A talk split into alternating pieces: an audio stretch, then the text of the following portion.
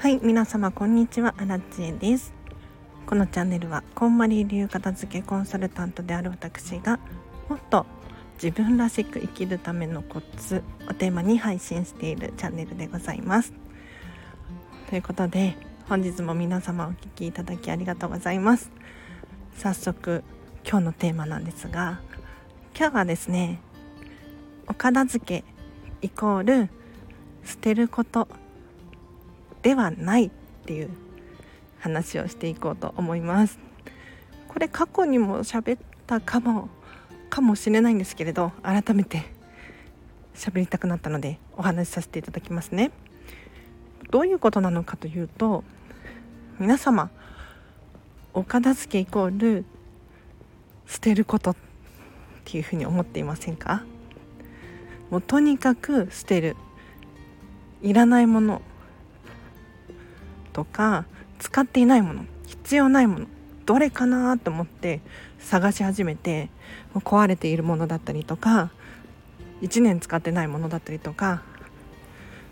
そういえばこれ何だったっけ？とかっていうもの どんどん捨てていくんですよ。で確かに捨てることによってすっきりするし、ま、快適に過ごせるかな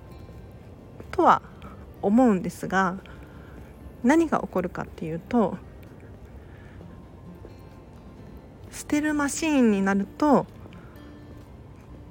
心が苦しくなります。捨てるの嫌だなとか辛いなもったいないなかわいそうだなとかそういう気持ちになってきます。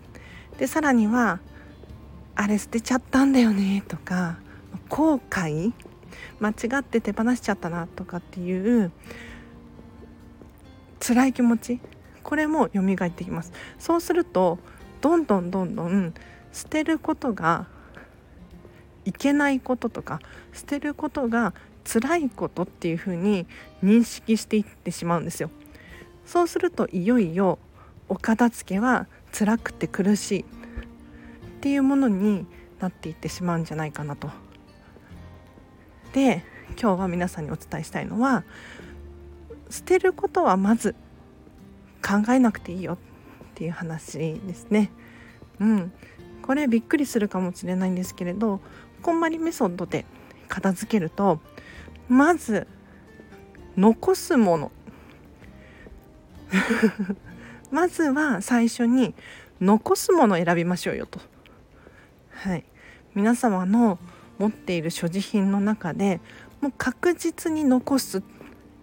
そういったものから選んでいくんですね。でその基準がときめき。でときめきピンとこない人はえっ、ー、とね例えば2つ2種類ときめきありまして明らかに見た目が可愛いとかもう一軍であるイケてるかっこいい。こういったものがときめき。1種類目のときめきです。なのでお洋服。これ可愛いんだよね。とか食器。これは使い勝手がいい。とかなんかもうね明らかに可愛いっていうもの。これが1段階目のときめき。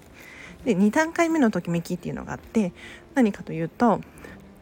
心。心の平和安心安全。これを満たしてくれるものが2段階目のときめきなんですよなのでえっ、ー、とね保証書契約書関係見た目は可愛くないし本当はもう邪魔だから捨ててしまいたいんだけれどそれがないとお家の契約書だったりとか ないと困るでしょ。うん、そういったものは2段階目のときめきなんですよ。なので消耗品とかあとは生活必需品ハサミとかボールペンとか包丁とかこういったものがないとやはり安心して暮らせないと思うので便利に生活できないと思うので いや何でもかんでも捨ててね、えーと、洗濯機ときめきません見た目が可愛くないですって言って洗濯機手放しちゃったらもういよいよ手で洗わなきゃいけないんですよ。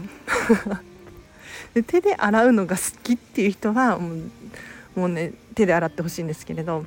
まあ、現代においてまなかなかそういった人はいないかなと思うので。なのでもう心の平和安心安全っていうのを守れる2段階目のときめきっていうのが存在しますよと。でじゃあじゃあ荒地さんと。捨てないで片付くのかと。何にも捨てないでお部屋が片付くのか。っていうとまあそんなわけないですね。はい申し訳ございません何かしらを手放さないことにはやはりすっきりするとかかっちりぴったりくるとか床に物が置いてない状況を作るとか収納をピタッと収めるとかそういうことは難しいんですよ。でじゃあどうやって捨てずに捨てずにお片付けすることができるのかっていうと、まあ、捨てるっていう概念を手放すっていうのかな。これちょっと難しいかもしれないんですけれど例えばじゃあときめくもの明らかに可愛いものだったりとか契約書だったりとかを残していくとこう必然的になんとなくのものが残ってくるんですよ。要するにお洋服ね皆様100着持ってるとするじゃないですか。でお洋服ランキング1位のお洋服から2位3位4位5位ってどんどん選んでいくと最下位の100位っていうお洋服に必ず出会うんですよ。じゃあこの100位のお洋服捨てなくてもいいんだけれどどうしますか？うん、なんで100位なのかなっていう理由を掘り下げていってほしいんですよ。例えばちょっと色が似合わない。とか肌触りが悪い。とかサイズが違う。とか何かねいろいろ理由があるかと思います。最下位なものについては。でそれに対して手放す、まあ、捨てるっていうのも一つの手段なんですけれど他にじゃあリサイクルショップに出してみようかなとかフリマアプリで売ってみようかなとか誰かもらってくれる人いないかなだったりとかリメイクする。サイズが違うんだったらちょっと修理できないかなとか。何かねいろいろな方法があるんです。なのでここでも大切なのが手放す時にまあ、捨てることが心地よくない場合捨てたくないもったいないまだ着れる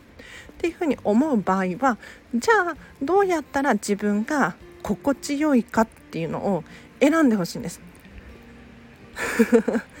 捨てるっていうことだけが手放す方法手段の一つではなくって誰かが喜んでくれるお金になったら私も嬉しいとか寄付するのが楽しいとかっていうふうに思うのであればもしかしたらそれは捨てるんじゃなくってリサイクル出すのかもしれないし寄付をするのかもしれないしもしくは趣味が手芸なのであればリメイクするっていう手段になるわけですよ。はいということで 今日は以上です。まとめとしてはまずは一旦捨てることは考えないうん、捨てるものを選び始めると本当にネガティブなことばっかり頭の中に浮かんできちゃうんですね。これ壊れてる色が可愛くない。似合わない。間違って買っちゃった。同じもの買っちゃった。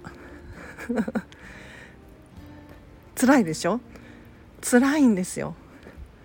そうじゃなくって残すものから選んでいく。これは明らかに可愛いから残すこれはこういう思い出があるから残すこれは自分が頑張って高かったけれど買ったお洋服とかだからそういう感じで残すものから選んでいくと最後なんかそうでもないものが残ってくるわけですよ。はい、では今日は以上です。皆様お聞きいただきありがとうございました。えっ、ー、とお知らせがあります。フェムバスさんで記事を書いてます。ウェブライターをしております。今日ですね今日っていうか昨日なのかな。新しい記事が出ましてえっ、ー、と東京ディズニーシータワー・オブ・テラーを勝手に片付けコンサルっていうことで 面白い記事ができましたのでもし興味ある方いらっしゃいましたらリンク貼っておきますのでそちらから読んでみてください。これもね可愛いイラストがついてるわけですよ。皆様そうそうタワー・オブ・テラー乗ったことありますか？で内装とかね Q ライン待ち列で見たことがあるっていう方いらっしゃると思うんですけれど私アラチはですねもう片付けコンサルタント目線でギョロギョロ見てますのでちょっとそんな視点からね 記事を読んでみると面白いかもしれないです。ではお聞きいただきありがとうございました。明日もハピネスを選んでお過ごしください。あらちでした。バイバーイ。